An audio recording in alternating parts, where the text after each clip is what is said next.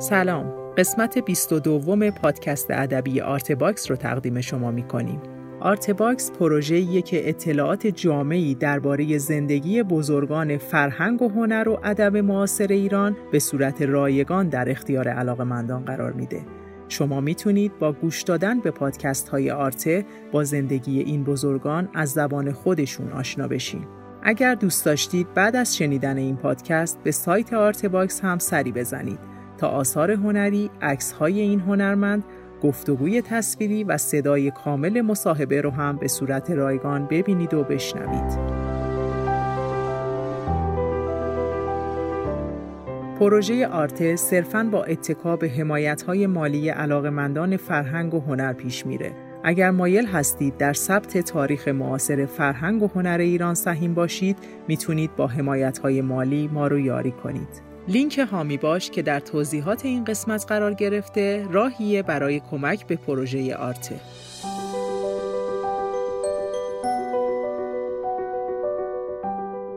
قسمت چهارم از صحبت‌های جواد مجابی که درباره بخش دوم تاریخ نقاشی معاصر هست رو با هم میشنویم.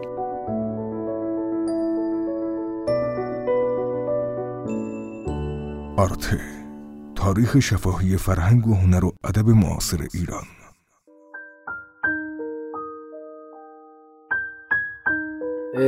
از 1320 که 19 که بچه ها رفتن تو دانشکده و از سه سال اینا سه نفر فارغ تحصیل میشن. یکی زیاپور یکی حمیدیه یکی هم آقای حسین کاظمیه. این سه نفر فارغ التحصیل میشن. زیاپور چون شایعه بشروی بورس می‌گیره و میره فرانسه و اونجا با هنر مدرن آشنا میشه و برمیگرده و اساسنامه هنر مدرن تدوین می‌کنه. وقتی که برمیگرده یه انجمنی درست می‌کنه بدن انجمن خروش جنگی که یه نشریه هم به اسم خروش جنگی است و تمام مدرنیستا از نقاش و موسیقیدان و شاعر مثلا نیمایشی جمع تو همون گروه بوده یا هوشنگ ایرانی تئاتری های مدرن اینا همه جمع میشن تو انجمن خروش جنگی اینا جلسه می‌ذارن برای اشاعه هنر مدرن و به زحمت هرچه تمامتر سعی می‌کنن که نقاشی مدرن برای مردمی که با اون ناآشنا هستن و اصلا درک درستی از نقاشی حتی ندارن برای اونا توضیح بدن و یک مجاهدت عظیمی رو اینا پی می‌گیرن. من با زیاپور که صحبت می‌کردم می‌گفت که ما جلسه می داشتیم و این دوستان ما می آمدن گاهی کار به دعوا می‌کشید ولی به هر حال برای مردم هم جالب بود برای بعضی از روشنفکران و تحصیلگران که بیان و ببینن این چیزی که به عنوان نقاشی نو مطرح میشه چیه. و در همون موقع یک رساله زیاپور می که اون رساله خیلی اهمیت داره تو نقاشی مدرن ما. تو اون رساله گفته که نقاشی باید از زیر سلطه ادبیات ایدئولوژی فلسفه از زیر سلطه اینا بیرون و به خود ذات نقاشی بپرزه که نور و رنگ و بازی های خطه و این ایده برای عواسط دهه 20 خیلی مدرنه.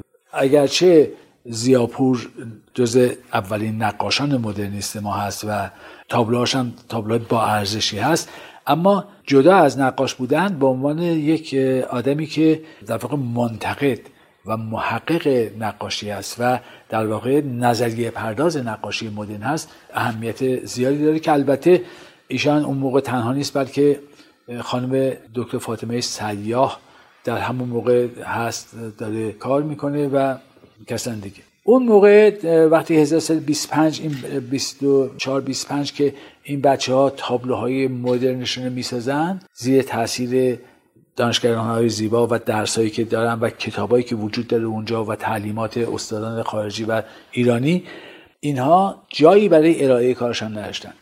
یکی از مشکلات بزرگ هنر نقاشی ما این بوده که هیچگاه نقاشی ما جایی برای ارائه نداشته. مینیاتوری ما که تو نسخه های نفیس بوده تو کتابخانه ها بوده کتابخانه ایان یا شاهان بوده.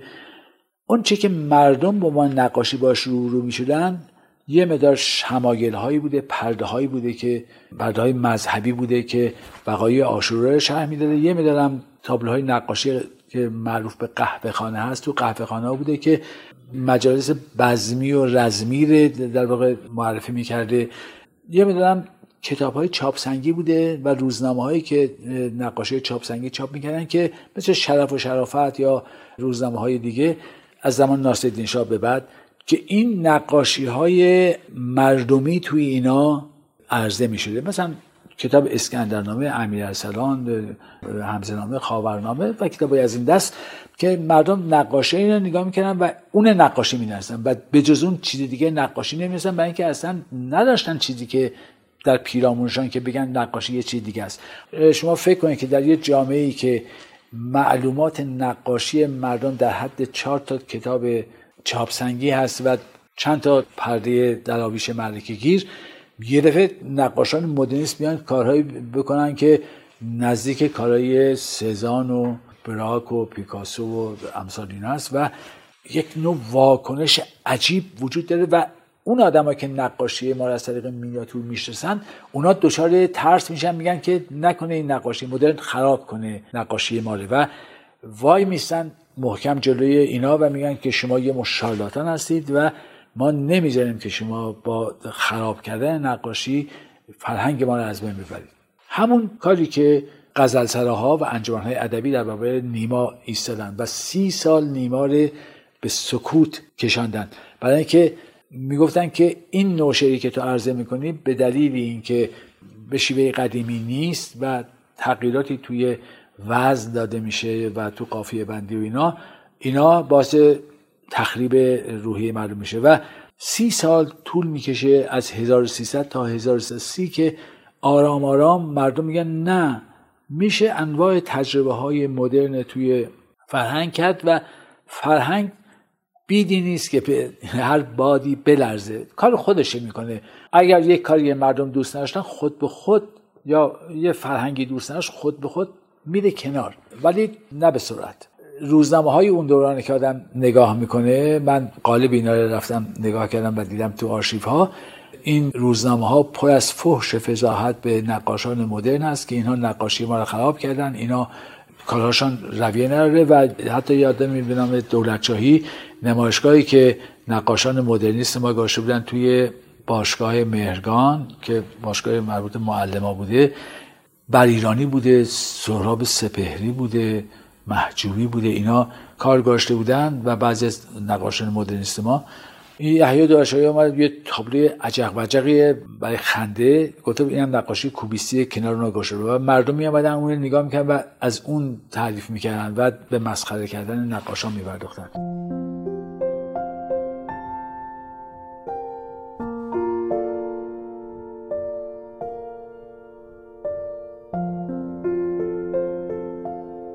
این مقاومت با امر نو تو هر جامعه ای هست.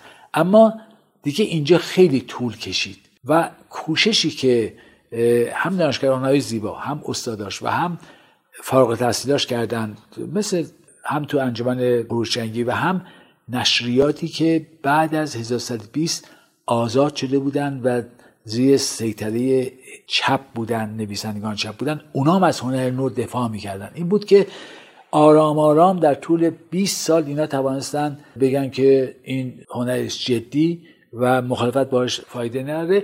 البته نشریات مترقی و منتقدینی مثل خانم فاطمه سیا یا خانم دکتر سیمه دانشور و شوهرش آل احمد آدم مثل یارشاتر و کسان دیگه اینا آمدن از همون آغاز تو مجلات سنگین هنری به دفاع از هنر نو پرداختن و الفبای این هنر برای مردم شهر دادن که اصلا این کار سابقهش چیه؟ در غرب چه سابقه داره و در ایران چه کار شده؟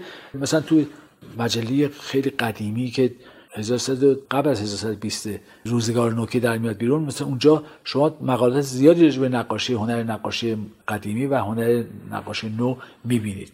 و بعد سخن اینا این کاری کردن. چون گالری نبود هنرمندان ما توی سفارتخانه ها تو بخش فرهنگی سفارتخانه ها فعال میشن.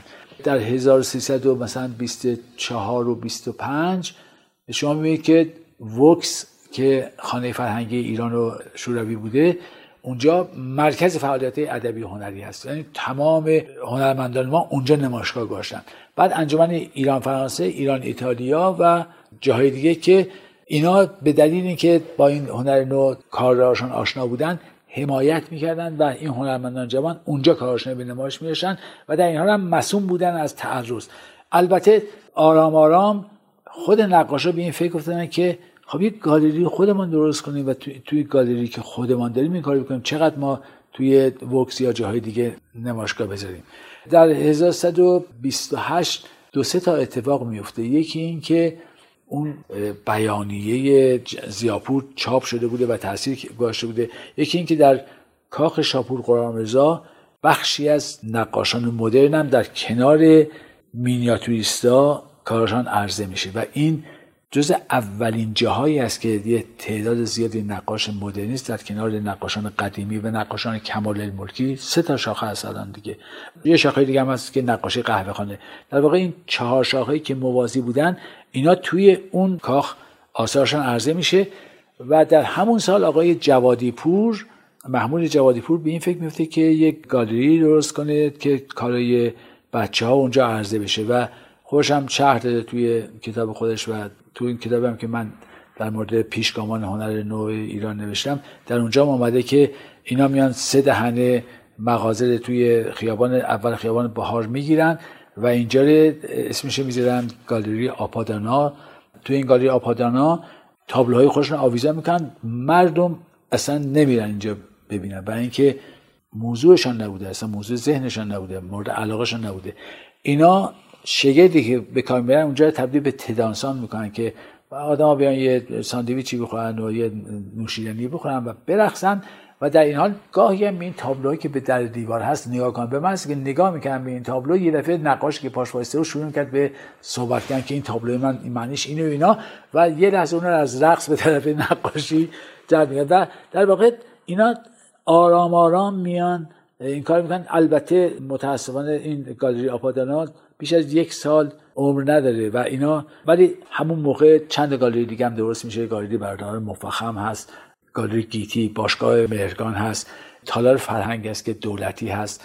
و چند جای دیگه که حالا دیگه هنرهای زیبا داره یه جوری حمایت می‌کنه از نقاشان مدرن و اینا به استودیوهای اینا یا به جاهایی که اینا دارن کار می‌کنن. کمک مالی می‌کنه. تابلوهاشون گاهی می‌خره. حمایت های مالی می‌کنه که بتوانن اینا سرپا بیستن و کار بکنن.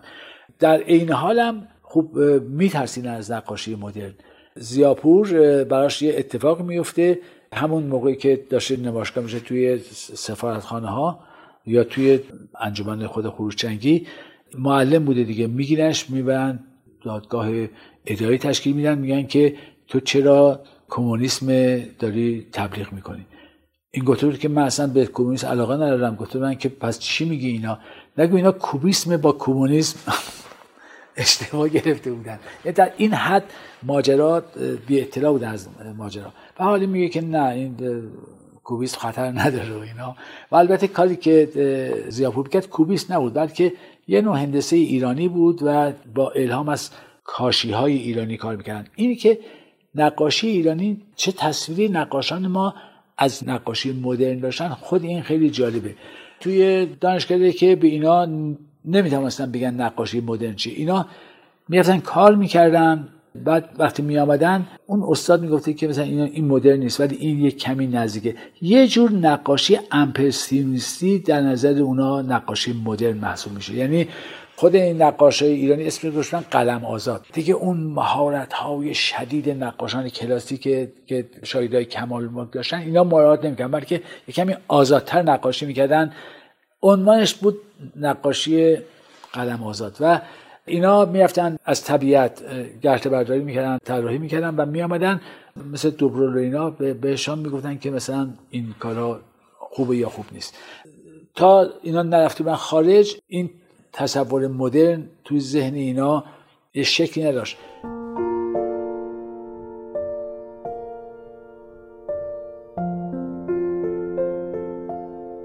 نقاش ایرانی به فکر گفتن که پس ما مدرن را از کجا کشف کنیم؟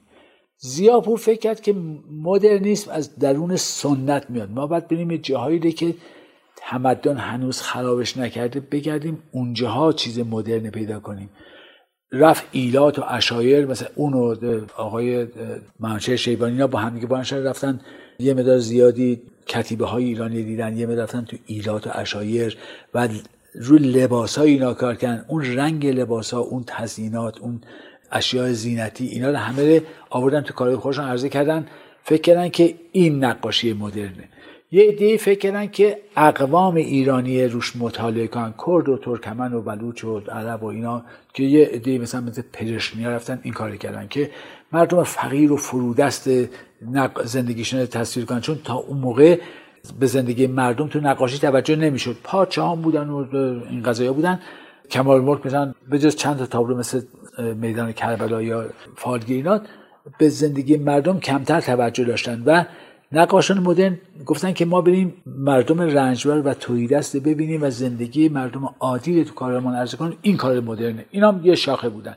یه عده فکر کنن فرم های غربی رو بگیرن با مضمون ایرانی و مدرن یعنی این. به حال این سالها این ماجرایی که چه چیزی مدرن هست و رابطه مدرن با سنت چی است و آیا مدرن سنت انکار می‌کنه یا نوعی جوهر و گوهر سنت می‌تواند تبدیل به امر مدرن بشه؟ موضوع بحث بود که آل احمد معتقد بود که بایستی زندگی ایرانی مضمون کارها باشه و این کار مدرن می‌کنه که خانم دانشور هم همین نظر داشت. آدمایی مثل یا شاتر یا کسان دیگه هم خانم سیاه اینا اونام در واقع یا اسد بهروزان و کسانی که اون موقع کار می‌کردن اونام در واقع همین نگاه تقویت می‌کردن که کندکاف توی زندگی عمومی مردم و ارائه اینا در یک شکل جدید این می‌تواند موضوع تابلوهای مدرن باشه که سالها طول کشید این قضیه و این ایده بیشتر بود.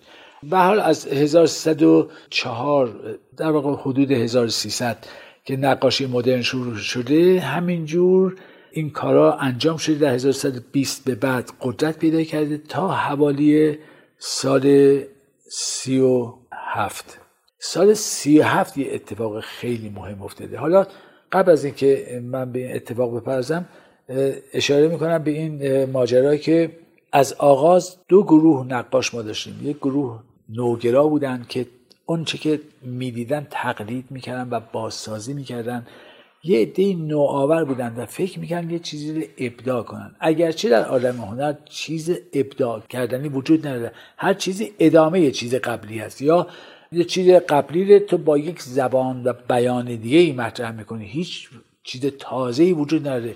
وقتی که در تورات که مال دو هزار سال پیشه میگه در زیر آسمان هیچ چیز تازه نیست چطور ممکنه که الله در الان چیز تازه وجود داشته باشه؟ ولی آراباران متوجه نکته بودن که یک زبان و بیان تازه باید بهش برسن و ادهی شروع کردن به کار.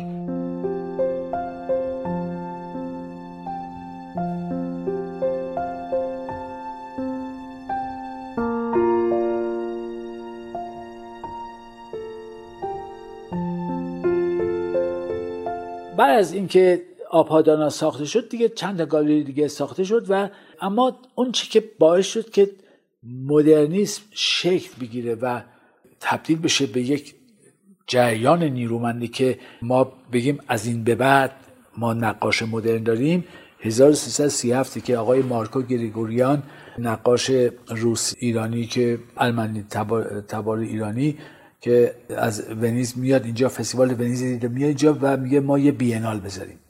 همه هنرمندان مدرن جمع کنیم.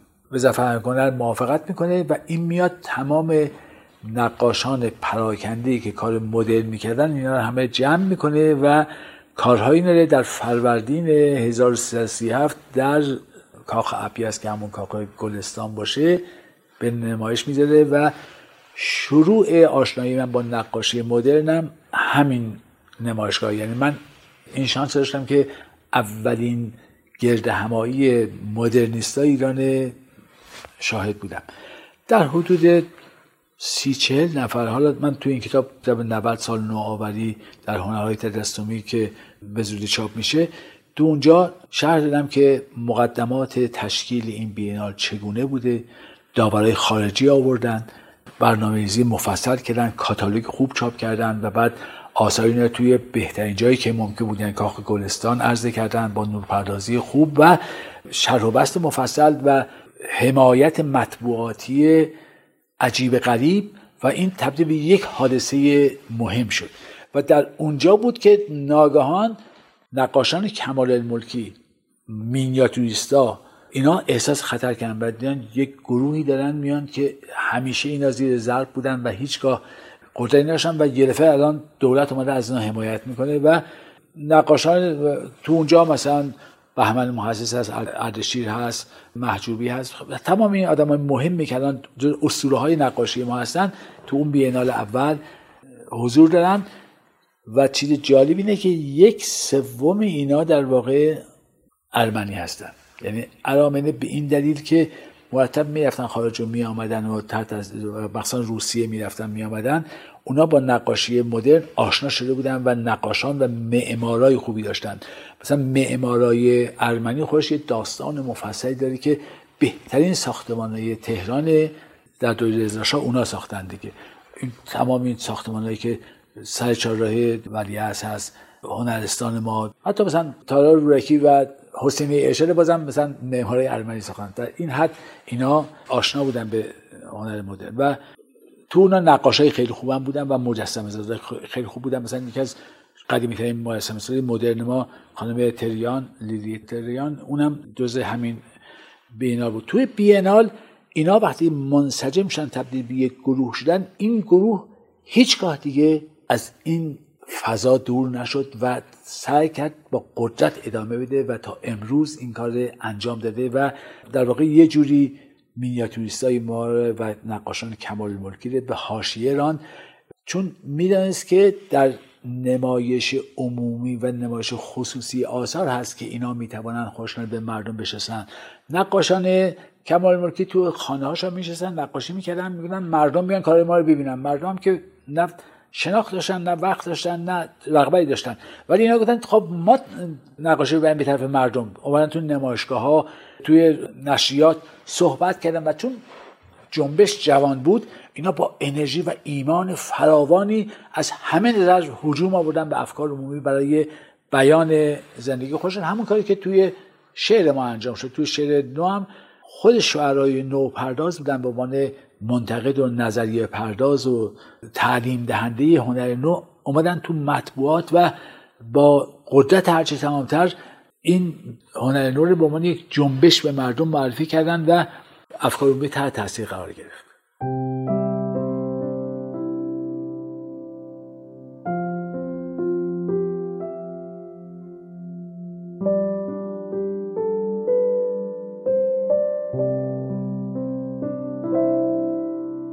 در 1337 تا 45 بینال های ما پنج تا بینال شکل می‌گیره. توی بینال ها چند تا اتفاق افتاده؟ که اینکه شخصیت های هنری مهم غربی می آوردن اینجا جز داورها بنابراین نوع نگاه اونا روی نقاش های ما تاثیر می‌داد. انتخاب های اونا خیلی مؤثر بود توی کارهای ما. البته هنرمندان ایرانی هم که در کنار داورای غربی بیشتر ایتالیایی و فرانسوی کار می‌کنن اینا آدم های درجه بودن. مثلا دکتر معید عهد که معمار معروفی بود و مسلا طراحی کرده. خود نادر نادرپور به عنوان شاعر جزء آدمه بود که بعضی از مقدمه های این بینالا نوشته و تبلیغ کرده. خود مهندس فروغی که آدمی بود که هنر قدیم ایران خیلی خوب میشناخت و می‌دانید که یکی از بزرگترین مجموعه های کارهای فلزی ما در اختیار مهندس فروغی بود و مهندس فروغی در سالهایی که رئیس دانشگاه هنرهای زیبا بود خیلی سعی کرد که اون بخش فرهنگ ایرانی رو تقویت کنه در برابر همونجور که آقای محسن مقدم و اینا این کاری کردن. بینال توانست هم نقاشان با ما یه تشکل نیرومند مطرح بکنه و هم تداوم بخشید و در طول این ده سال اینا سمت سوی مدرنیسم هم در واقع مشخص کردند و آرام آرام در طول این بینال های پنجگانه نقاشان ما از تقلید و نوگرایی به طرف نوآوری حرکت کردن فکر کردن که حالا بیان بر اساس این فرهنگ و شناختشان از این مملکت و از فرهنگ تصویری این مملکت و شناختشان از دنیا. دیگه حالا الان کتاب های زیادی اومده بود اینجا آدم رفته بودن خارج تحصیل کرده بودن برگشته بودن اومدن با دنیا ارتباط دقیقی داشتن و حالا می‌دونستن که چه کار بکنن. و توی همین زمینه بود آرام آرام دو تا شاخه مشخص شد تو نقاشی مدرن ما. یه شاخه ای که می‌گفت که ما بایستی با اتکا به فرهنگ سنتی خودمان آثاری بیافرینیم. که من اسم اینا رو گشتم نقاشان نوآوران سنتگرا. این نوآوران سنتگرا معتبرن ما مینیاتور داریم خط داریم. اشیاء هنری داریم. مثل مثلا صندوقچه ها مثلا کاسه بشقاب هر چی که فرش کاشی ها انواع کارهای فلزی و چوبی چی که مردم ساختن فرهنگ مردمی ما بر اساس اینا بیایم کار کنیم. مثلا تناولی اومد گفت که خب این همه سال ما فلزکاری داشتیم.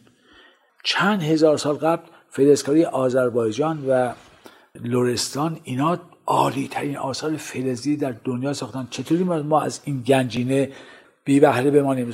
رفت رو اونا مطالعه کرد. مثلا رو قفل مطالعه کرد دید که قفل یه شکل بیرونی داره که شبیه مجسمه است و توش هم یه مکانیسم بسیار دقیق ریاضیوار هست که قفل از هم دیگه جدا می‌کنه. خب این فکر که خب خود قفل یه مجسمه است. فقط ابعادش کوچیکی ابعاد بزرگ ساخته بشه می‌تونه بخشی از یک مجسمه باشه.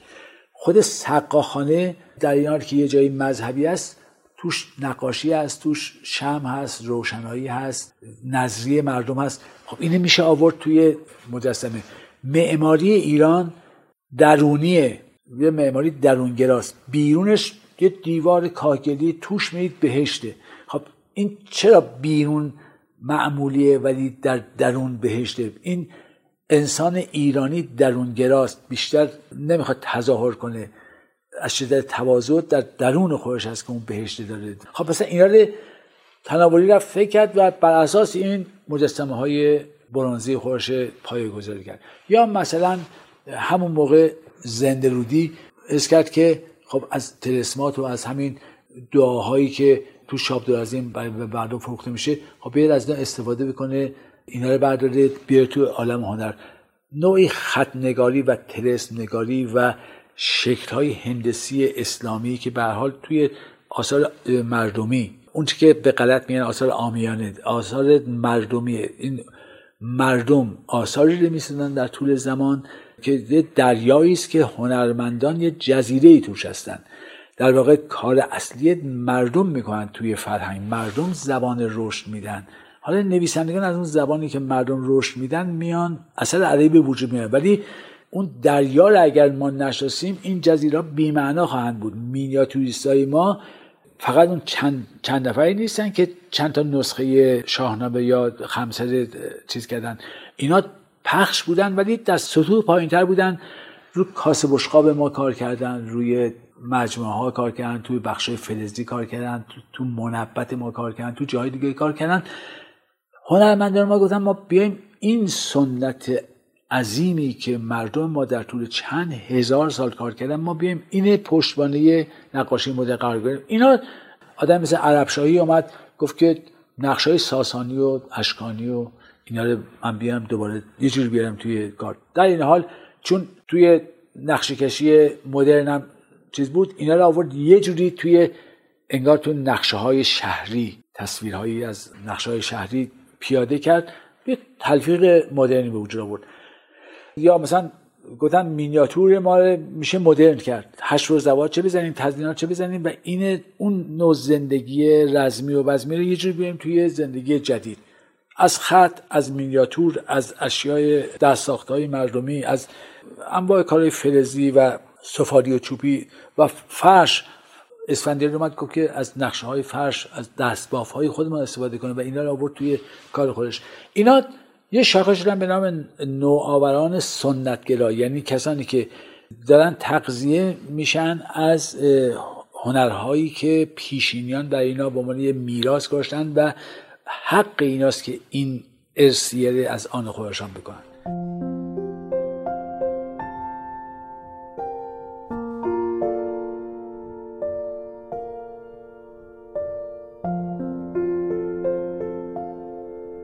یه عده معتقد نه این فکر محدوده نقاشی یه امر جهانیه یه زبان جهانی داره.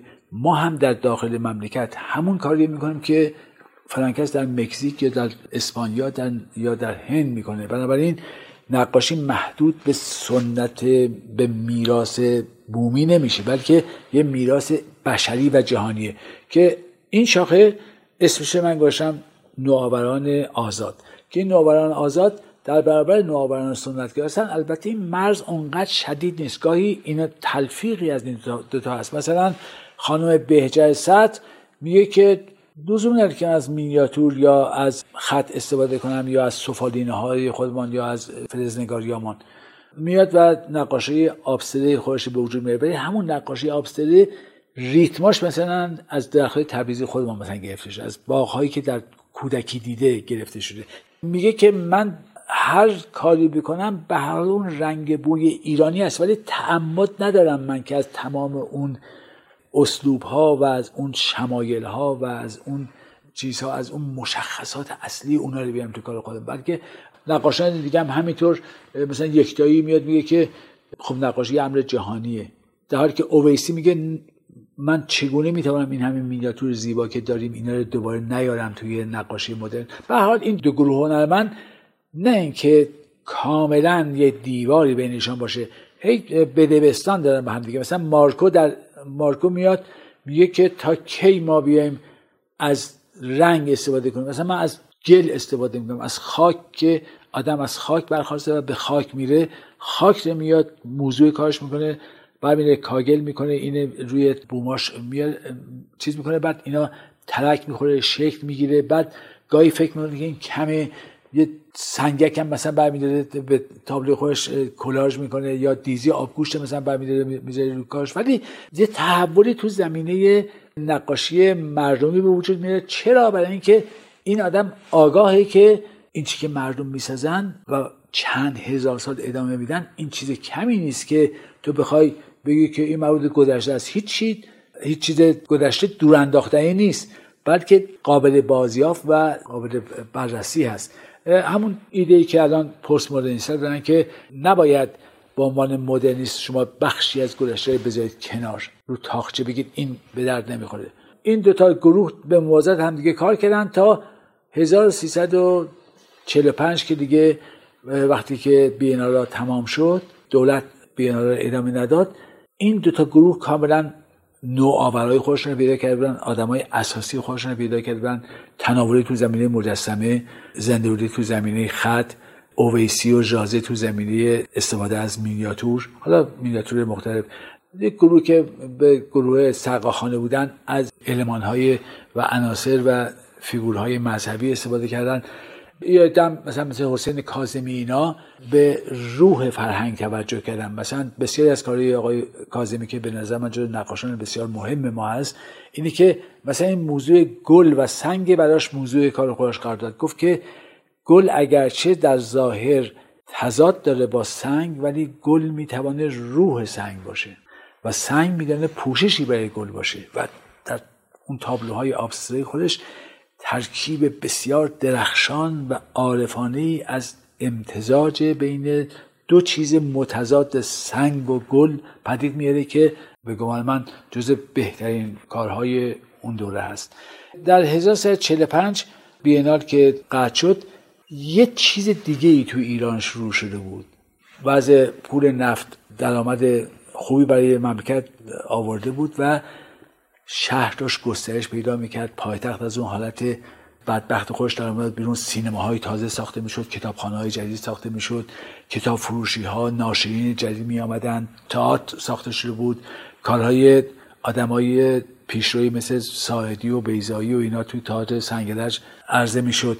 سینمای ما از اون بدبختی اسماعیل یاسین جنی شده فیلم های مصری و فیلم های هندی نجات پیدا کرد و فیلم فارسی بدنه سینمای ما تشکیل می‌داد و به رغم بدگویایی که بعضی از منتقدین پیشروی ما داشتن که با عنوان فیلم فارسی توهین می‌کردن به حال این بدنه به وجود اومد و این بدنه قبلا وجود نداشت و یه مش فیلم های وارداتی مصری و هندی و بعض از فیلم های درجه دوی آمریکایی اینا بودن که بازار ایران در دست و اینا به هر حال توانستن در کنار آثار هنری که مثلا بعضی مثل خشت آینه یا فیلم های دیگه می ساختن اینا آمدن از زندگی مردم ساختن و الان که ما نگاه می‌کنیم می‌بینیم که یک کمی منتقدین ما تون رفتن نسبت به سینمای بدنه ای ما و هنوزم این قضیه ادامه داره. این آرمانگرایی بیپایه که دور از واقع گرایی است. میشه این بدنه اصلاح کرد نمیشه این بدنه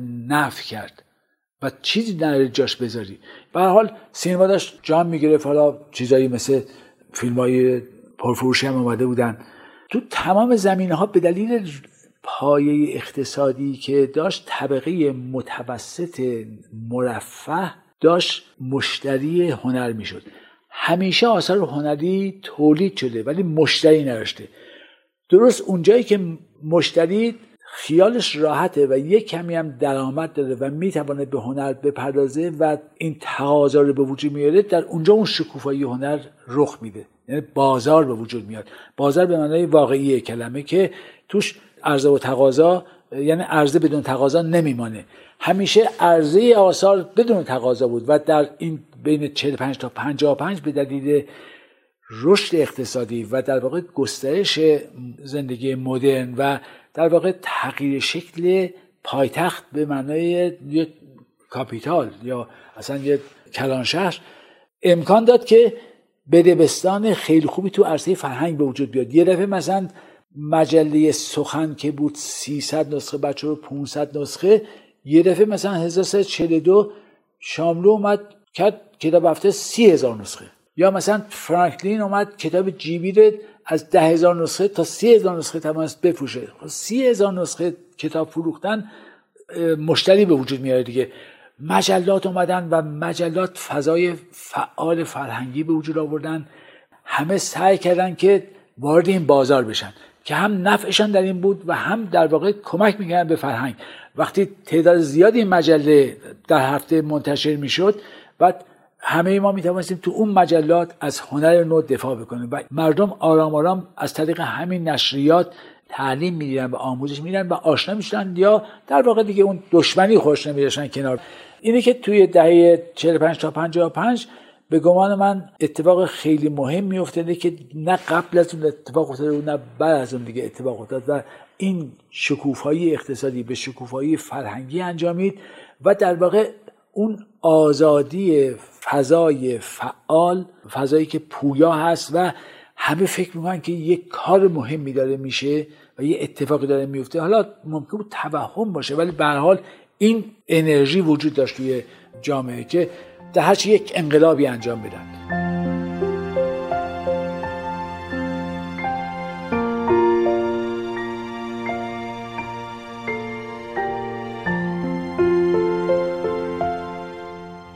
من تصور می‌کنم که وقتی ما برمیگردیم دهه 45 و دهه طلایی میدامن ولی به گمان من بین 45 تا 55 هست. یک دهه است که تو اون دهه بیشتر اتفاقات ها تو زمین نقاشی ای بخوام صحبت کنیم افتاده که ما بهمن محسسی داریم که رسیده به اون چیزی که می‌خواد فکر می‌کنه دوست داره اون توانسته عرضه بکنه و مشتری داره.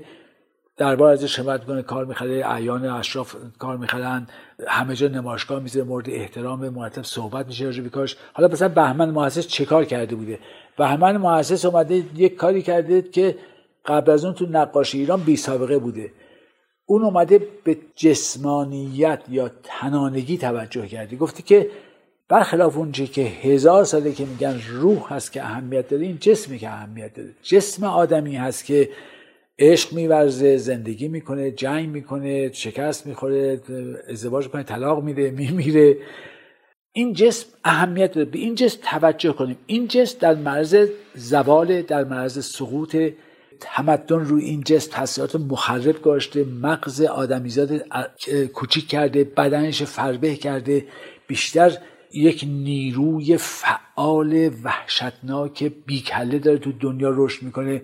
اینا بشه تو تابلوش مجسم کرده.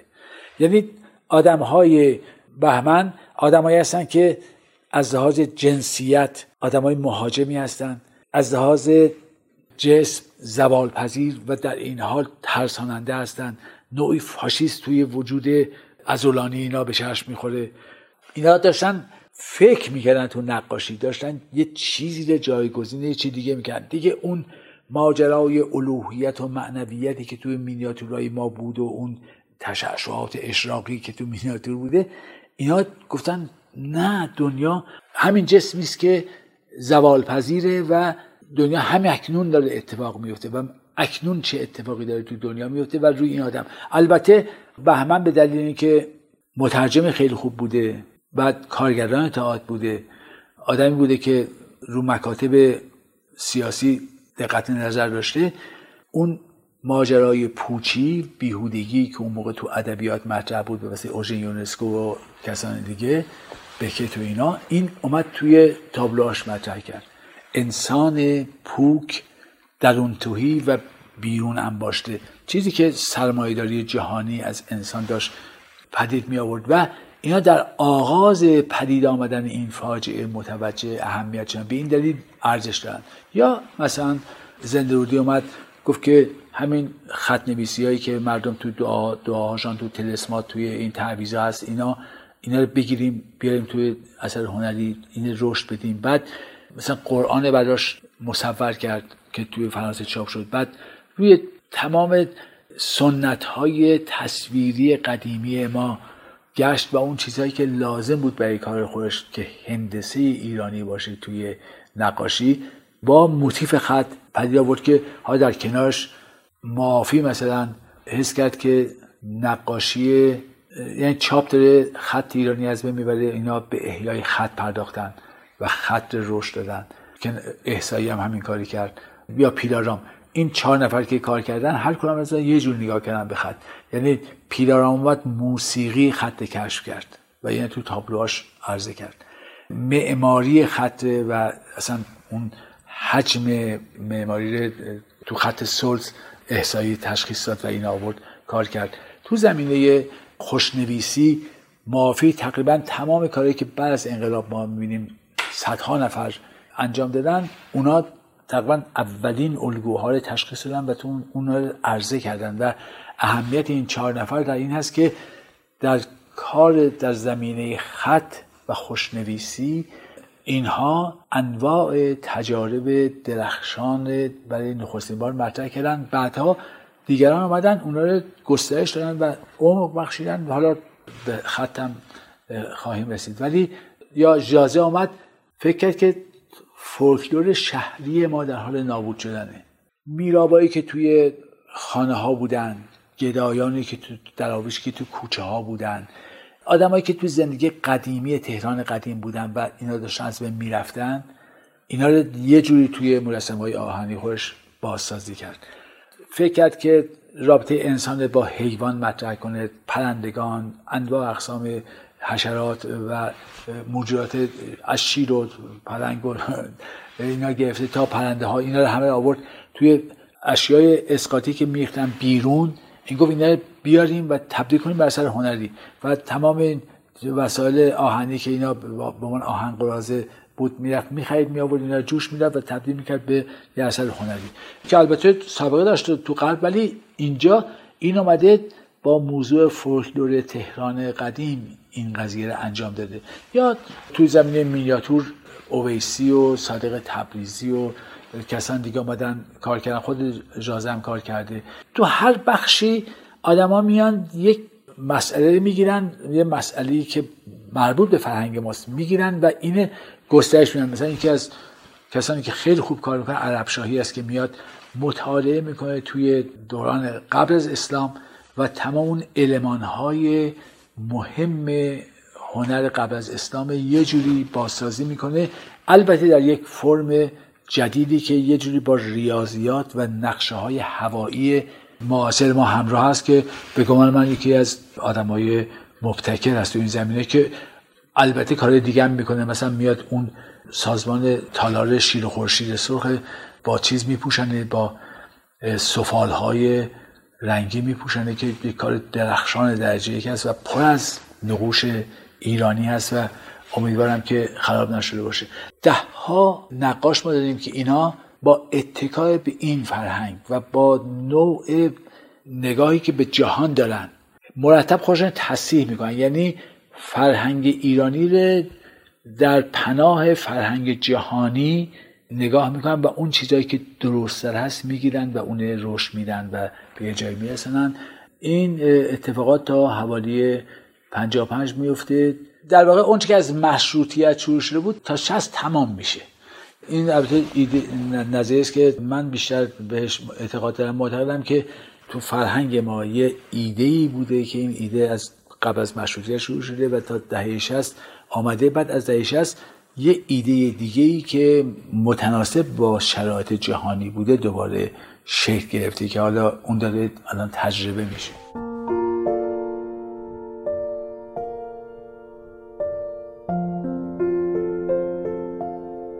تقریبا توی حوالی 57 یا 60 یه دوره تاریخی تمام شده. در حوالی مشروطیت وقتی ما با قلب روبرو شدیم مسئله قانونگرایی برای ما مسئله خیلی مهم شد. برای اینکه مردم مردم که رعیت بودن هنوز ملت نشده بودن. یعنی پاچای اون بالا بود و یه ادم اطرافیانش باید یه مش رعیت که فشار رو اینا بود. اینا بعد می‌رفتن جنگ اینا بعد مالیات می‌دادن اینا بعد نابود می‌شدن و اون عده استفاده می‌کردن. این فاجعه این قرن ها بوده. حالا توی این ماجرای خداوندگار و رعیت یا شبان و رمه دوره مشروطیت یه دفعه مردم متوجه شدن که چیزهای دیگه ای وجود داره به نام ملت که ملت حقوقی داره. و این حقوق زیر سایه قانون به دست میاد. بنابراین خواهان ادالت خانه و قانون شدن. و این از قلب گرفتن. و کوشش کردن که قبل از مشروطیت تا 1120 این ایده ادالت خواهی و قانون گرایی و ملت شدن توی مردم وجود داره و روشن فکران برای هویت بخشیدن به این قضیه کمک می‌کنن. مثلا در دوره رضا میان پرچم روش کار میشه روز سرود ملی کار میشه روز زبان کار میشه. خطراتی زبان ما رو تعطیل می‌کرده. مثلا ترکیه که برشتن زبان عوض کردن لاتین کردن اینجا یه دی زیادی اصرار می‌کردن و آدمای باسواد هم اصرار می‌کردن که ما زبان لاتین برای آموزش ساده در نظر بگیریم. و اگر اینا موفق می‌شدن تمام ادبیات قبلی ما نابود میشه. الان ترکا نمی‌دونن ادبیات 200 سال پیش خودشون 100 سال پیش خودشون بخوانن. اصلا زبان اصلا من با نویسندگان ترکی صحبت می‌کردم گفتم که شما چجوری عقلتون رسید که زبان تن لاتین نکنید و نگه دارید؟ حالی که دوتاش با همدیگه شروع شد. این دوتا موج با همدیگه شروع شد و یه دی به اصرار می‌گفتن که ما برای اینکه سواد آموزی آسان بشه و آموزش پرورش عمومی بشه بعد زبان عوض کنیم که خیلی از زیر بار نرفتن. ارتباط جای بیس ترکیه با میراث عظیم قبل از خودش دوره عثمانی کاملا قطع شده دیگه. قادر به شناخت اونها نیستن از 1120 یه اتفاق دیگه افتاد. یعنی دیگه مسئله قانونگرایی نبود بلکه مسئله مبارزه با قدرت بود. مبارزه با مستبد و با استعمار. یعنی هم با استبداد داخلی مبارزه میگن این هم تحت تاثیر گروه های چپ بود. آرام آرام قانونگرایی و اون اصلاحات و اون رفرم گام به گام اینا که تقریبا رایج بود اینا همه کنار گذاشته شد و مسئله مبارزه با مستبد و با استعمار مطرح شد که حالا مصدق مثلا یکی از آدم است که خیلی آگاهانه در عین حالی که با استبداد داخلی و استعمار جهانی میجنگه اون اصلاح گرایی در اون که امروز ما میگیم اصلاح اون رفرم تو ذهنش هست. میگه که حالا مثلا شاه سلطنت کنه نه حکومت. یعنی انقلابی نگاه نمی‌کنه. ولی مصدق استثاست تو این قضیه. اون انقلابیگری که از 1920 تزریق شد به جامعه ما که البته از روسیه می آمد و در واقع همواره از دو طرف فرهنگ غربی اومد به ایران. یکی از طرف روسیه مرزهای مشترک ما با روسیه یکی از جنوب بوشهر. بوشهر به واسه انگلیسا و یه نوع سرمایهداری می آمد اون متوقف شد. هنوزم که هست هیچ کس نمی‌دونه که همونقدر که نفوذ غرب نفوذ تمدن غربی از شمال ما مطرح بوده نفوذ تمدن از جنوب هم موثر بوده. تو بوشه شما می‌بینید اولین سینما ها اولین تئاتر اولین کتابخانه ها اینا اولین صادرات واردات مهم صنایع اینا اونجا شکل می‌گیره. ولی معلوم نیست به چه دلیلی متوقف میمانه ولی این که با انقلاب و با نوعی پرخاشگری و مبارزه همراه بود این میاد و مسلط میشه. که به حال از 20 به بعد این قدرت عجیب پیدا می‌کنه. تا 57 مسئله مبارزه با مستبد کم کم به مسئله انقلاب و زیر رو کردن جامعه می انجامه که حالا خوب یا بد به هر حال این با اون دوره قبل از خودش که قانونگرایی و نوعی رفرم و اینا هست یک کمی متفاوته.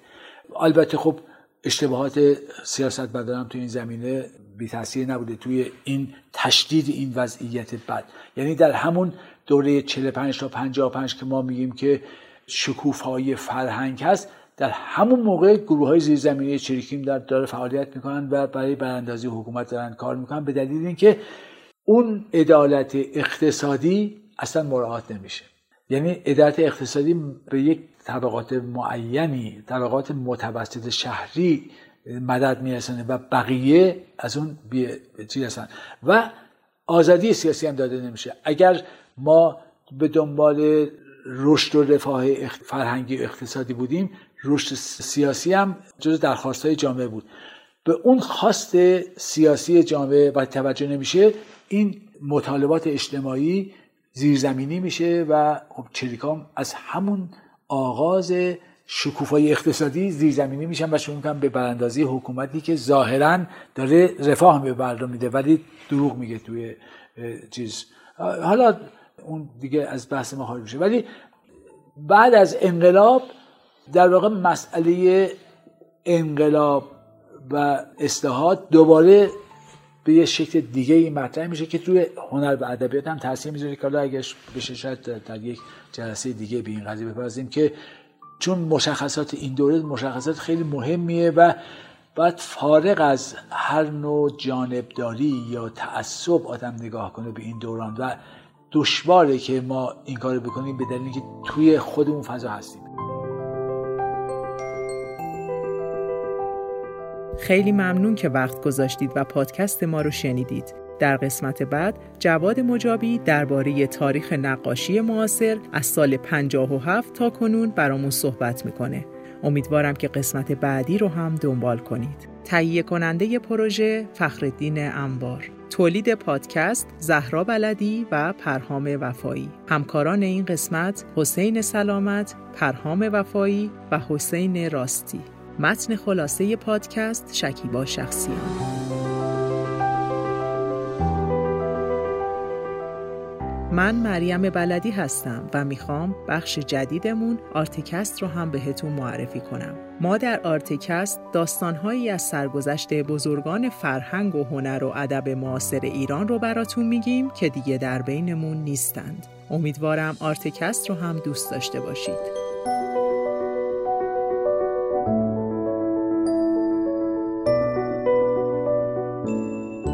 وبسایت ما artebox.ir